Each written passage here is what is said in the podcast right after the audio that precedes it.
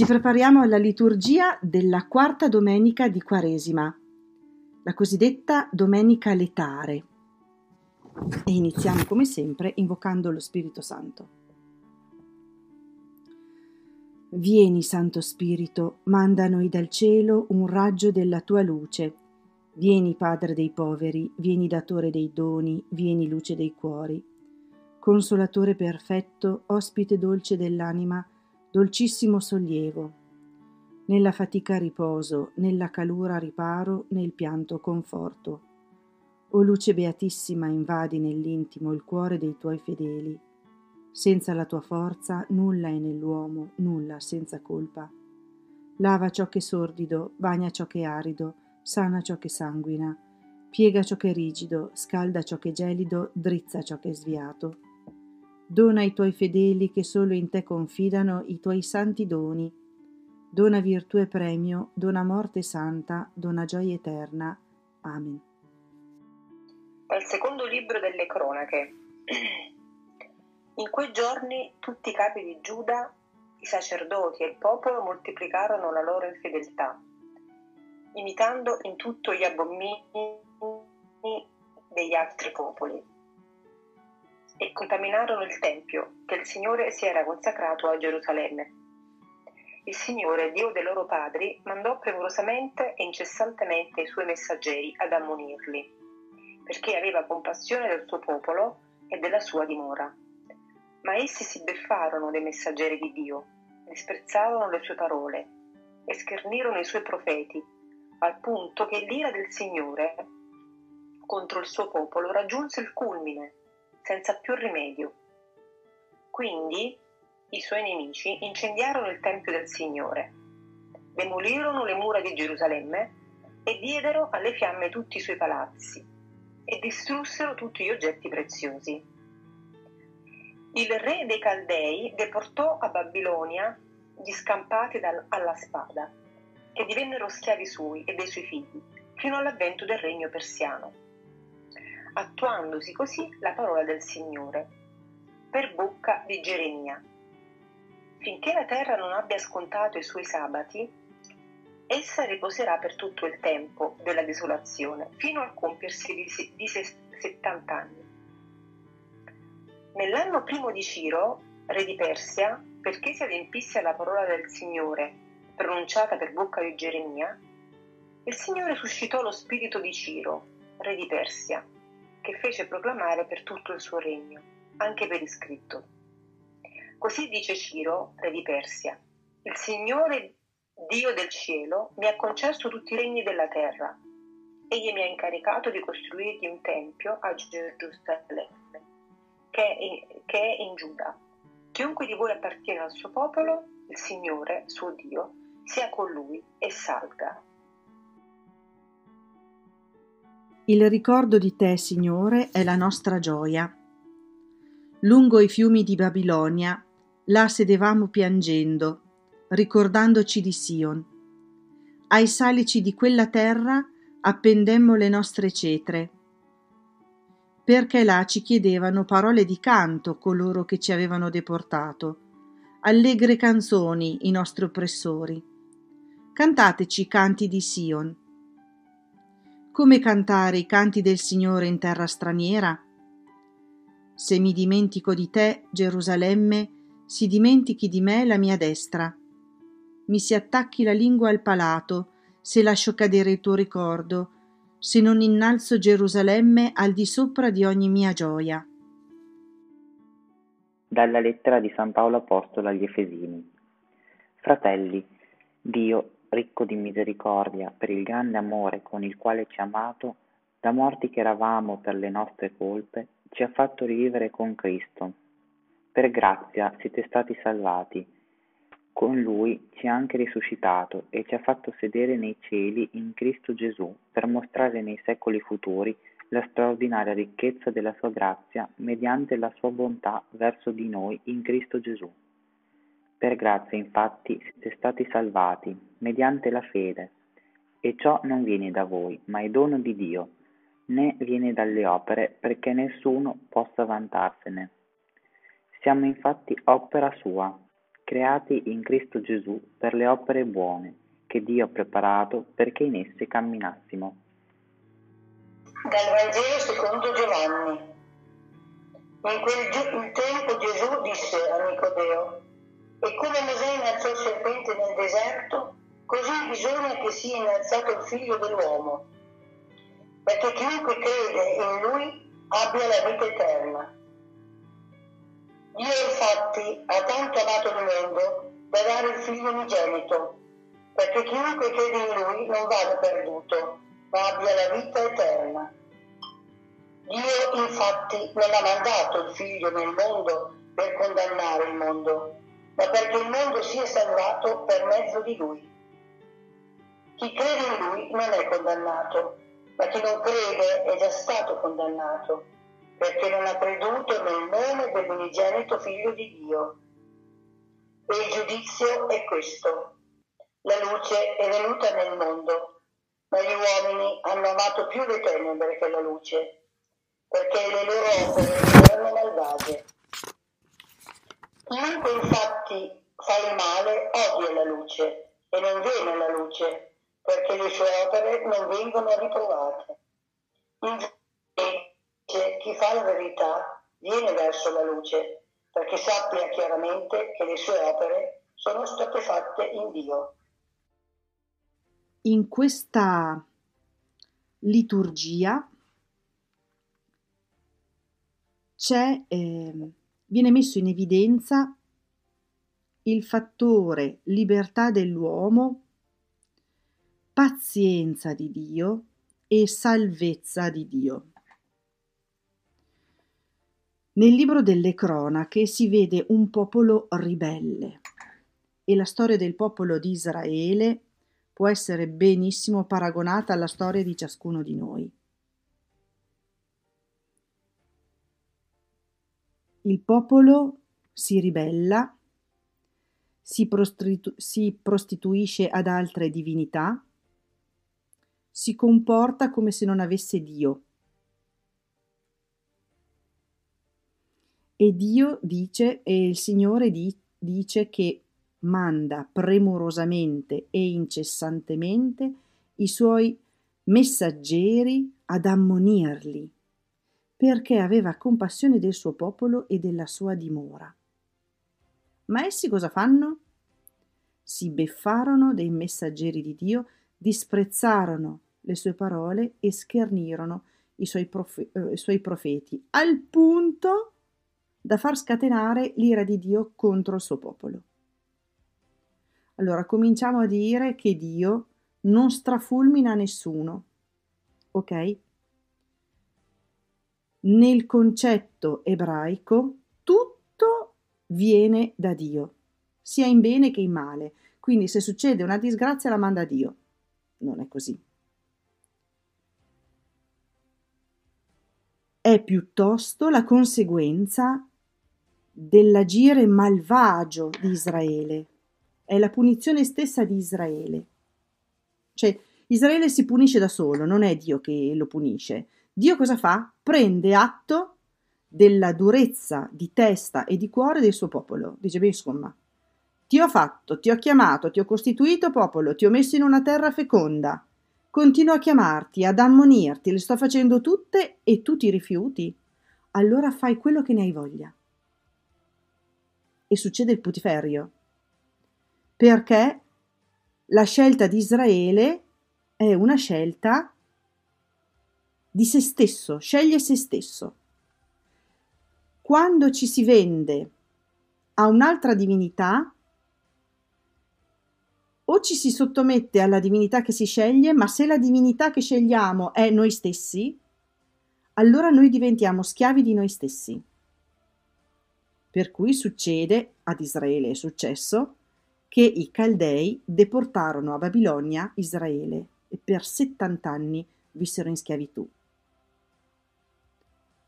Chi non sceglie la libertà dei figli di Dio, sceglie la schiavitù di se stesso, la schiavitù del peccato. Ecco cosa ci dice questa scrittura. L'infedeltà è l'infedeltà a Dio. Dio mi ama, a me non interessa, me ne frego. faccio come se Dio non mi avesse mai amato, come se Dio non esistesse. Ecco l'infedeltà. È un tradimento all'amore di Dio, di un Dio geloso che fa di tutto per riconquistarci, fa di tutto perché noi rimaniamo in questo dialogo d'amore, però davanti alla durezza del suo popolo alza le mani e lo lascia libero. Succeda quello che deve succedere. Della serie te la sei voluta. Che cosa non ho fatto per te? Di tutto.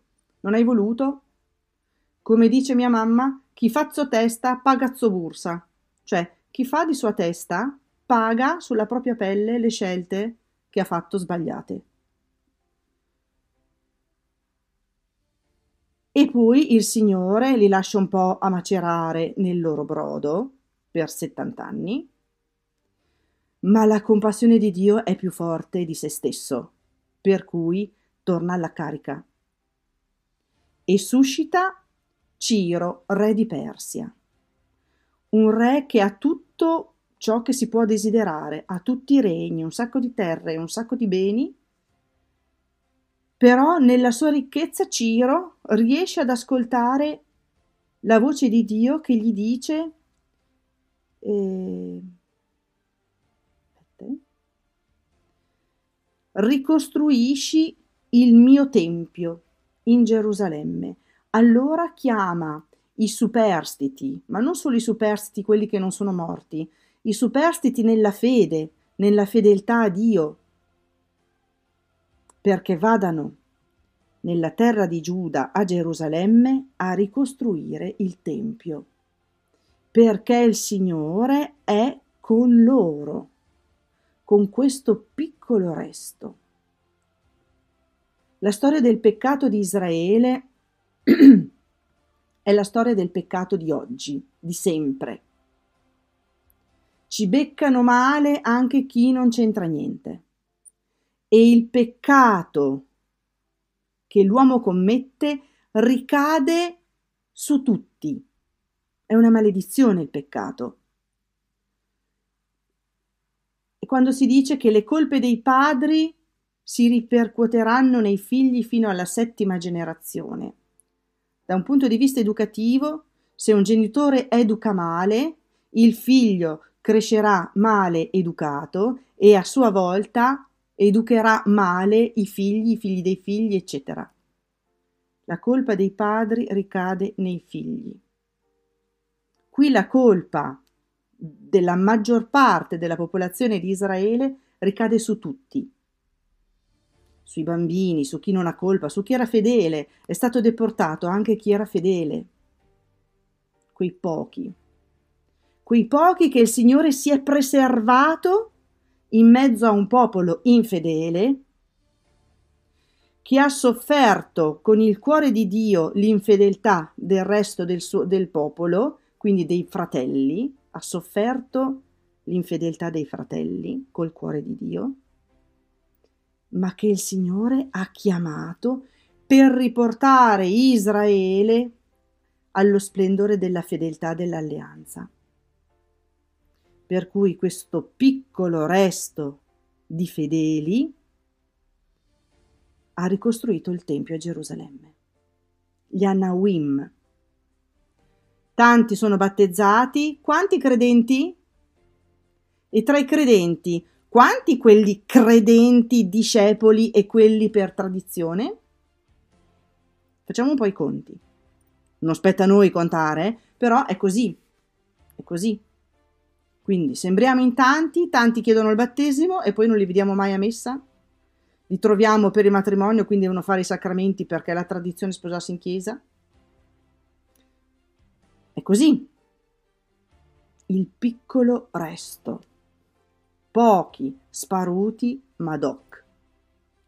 E a questi pochi sparuti Madoc il Signore chiede di riedificare il Tempio di cui il Signore ha compassione, perché sta scritto che il Signore aveva compassione del suo popolo e della sua dimora, perché era il luogo che gli permetteva di stare coi suoi figli, dove i figli andavano per incontrare il Signore, per pregare, per lodare, per offrire l'incenso, per offrire i sacrifici, dove Dio li aspettava e li ascoltava e parlava loro. Quindi ricostruire il Tempio vuol dire rimettiamo in ordine le cose. La cosa importante è Dio. Da Dio poi scende tutto il resto. Si può ricostruire tutto, la società, la famiglia, il popolo, le tradizioni, le feste, i riti, tutto. Mettiamo in ordine. E mettiamo in ordine a partire da Dio. Dio è il nostro fondamento. Quindi il Signore non chiede di ripartire da un re che dà delle leggi, che si fa così, che si fa colà, andiamo in una terra, eccetera. No, ricominciamo a mettere le cose a partire da Lui, da Dio. Mettiamo al centro Lui e dopo le altre cose si ordinano. Bella questa cosa.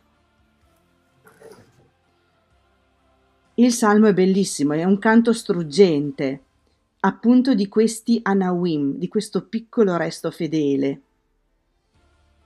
che in terra di Babilonia, cioè nella deportazione, nella schiavitù, come facciamo a cantare i canti di Sion?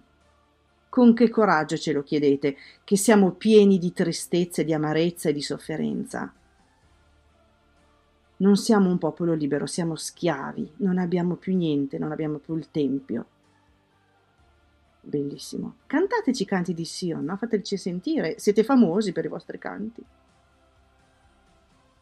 No. Il, tra l'altro, apro e chiudo la parentesi, il popolo di Israele è un popolo che balla e canta. I salmi sono tutti cantati, tutti i 150 salmi. E in diversi salmi il primo versetto per noi è un'annotazione, in realtà è entrato nella parola di Dio. C'è scritto di Davide, da cantare sull'aria di Trannanà, con la cetra, il salterio, eccetera. Ci sono le indicazioni di come si canta, qual è la melodia. E Davide balla come un invasato davanti all'arca del, dell'alleanza. Gli ebrei sono un popolo che canta e balla davanti al suo Signore. Quindi in terra d'esilio lontane dalla propria terra, la terra promessa, quella che ci ha dato il Signore. Senza più un tempio, un luogo dove c'è Dio con la sua alleanza, come facciamo a cantare?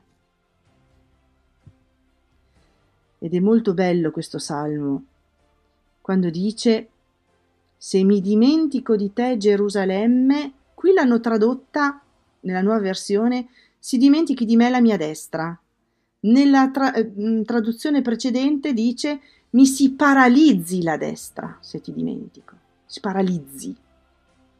Proviamo a pensare noi paralizzati con la destra, cosa facciamo? Niente. Ecco, mi accada questo se ti dimentico. Mi si attacca la lingua al palato se lascio cadere il tuo ricordo. È splendido, cioè, Signore, guarda, piuttosto fammi morire, ma non farmi dimenticare di te preferisco la morte, una vita eh, indegna, se mi dimentico di te, piuttosto che vivere senza di te. È strabella questa cosa qua.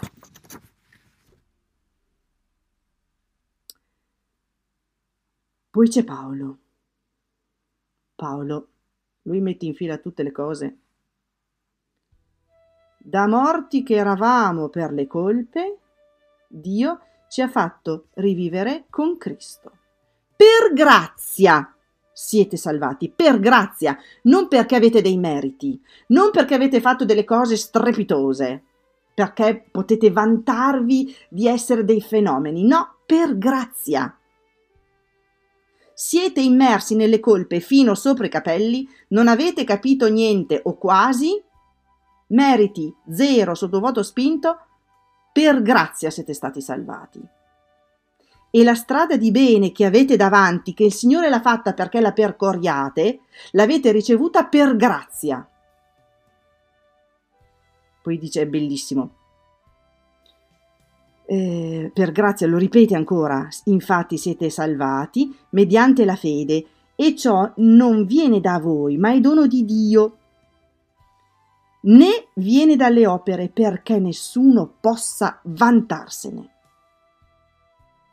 Se noi ci salviamo e diventiamo santi, non è merito nostro. L'unico merito che possiamo avere è la volontà di seguirlo, perché il Signore senza la nostra libertà non ci salva. La nostra libertà è la nostra gloria, ma anche la nostra dannazione. Il Signore ha lasciato Israele nel suo brodo perché non ne voleva sapere e il Signore non ha più forzato la mano. Detto basta, non lo volete sapere, arrangiatevi. Sperando poi che tornasse indietro. Però ha lasciato il popolo libero e questo lo fa con ognuno di noi. È una grazia la conversione, una grazia la salvezza, è una grazia la capacità di fare del bene, ma è grazia che noi accogliamo, perché poi concretamente il bene lo facciamo, concretamente noi seguiamo, perlomeno ci proviamo. È una grazia che riceviamo ma la accogliamo, la vogliamo, ci impegniamo al massimo al di là del risultato. Quindi noi vogliamo questo bene, lo vogliamo. Vogliamo essere salvati. Appunto, non per i meriti, ma lo desideriamo con tutto noi stessi. E poi c'è il Vangelo di Giovanni che è una perla. Dio ha tanto amato il mondo da dare il suo figlio unigenito, perché chiunque crede in lui non vada perduto ma abbia la vita eterna. Ma fermiamoci sul Dio ha tanto amato il mondo da dare per esso il suo figlio unigenito. E lo ha dato non perché eravamo bravi ragazzi, non perché ce lo meritavamo, perché se noi ne abbiamo fatte peste corna dall'inizio della creazione, una persona normale dice non ti meriti proprio niente. Ti meriti il diluvio, la deportazione e qualsiasi altra brutta cosa. Invece il Signore, da subito, quando Adamo ed Eva avevano mangiato del frutto dell'albero, li ha cercati. Adamo dove sei? E questo Adamo dove sei è durato dalla creazione e finirà l'ultimo giorno della storia del mondo. E Dio ha tanto amato il mondo proprio per questo che ha dato il suo unico figlio, perché non ha mai smesso di cercare l'uomo, non ha mai smesso di dargli un'altra pers- possibilità, non ha mai smesso di portare pazienza, di, lascia- di vederlo fare dei danni, di soffrire perché l'uomo si incaponiva a stare lontano da lui, ma non ha mai smesso di aspettarlo e di credere nel suo ritorno, come il figliol prodigo, come il padre misericordioso che aspetta il suo figlio che ha sperperato tutto. Tutte le sere guardava l'orizzonte per vedere se sarebbe tornato. C'è un commento splendido di padre Tonino Bello, vescovo di, oddio, non mi ricordo di che diocesi, comunque giù in Puglia, un santo dei nostri tempi che aveva portato a Lourdes un 11 febbraio di non mi ricordo che anno i suoi preti a fare ritiro, un ritiro spirituale a Lourdes. E commentando questo Vangelo diceva, noi dobbiamo perdere il sonno per il mondo, perché Dio l'ha amato così tanto da dare il suo figlio e noi non possiamo dormire sereni fin quando non li abbiamo salvati tutti una cosa che mi viene ancora la pelle d'occa, l'avevo sentito per radio, per Radio Maria, una delle poche cose che mi è piaciuto di, di sentire di Radio Maria, ma quell'omelia di padre Tonino, bello, vale qualsiasi cosa.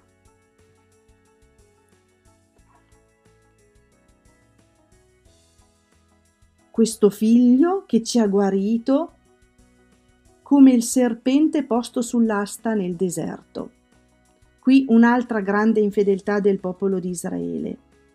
Israele era appena stato tolto dalla schiavitù d'Egitto, aveva passato il Mar Rosso e continuava a lamentarsi contro Dio. Aveva sempre qualcosa da dire contro Dio. Anche il Signore, sta scritto, che ha mandato i serpenti velenosi, quelli sotto la sabbia. Quindi Israele, camminando nel deserto, veniva morso dai serpenti e morivano. Ma c'era solo un modo per salvarsi dal morso dei serpenti.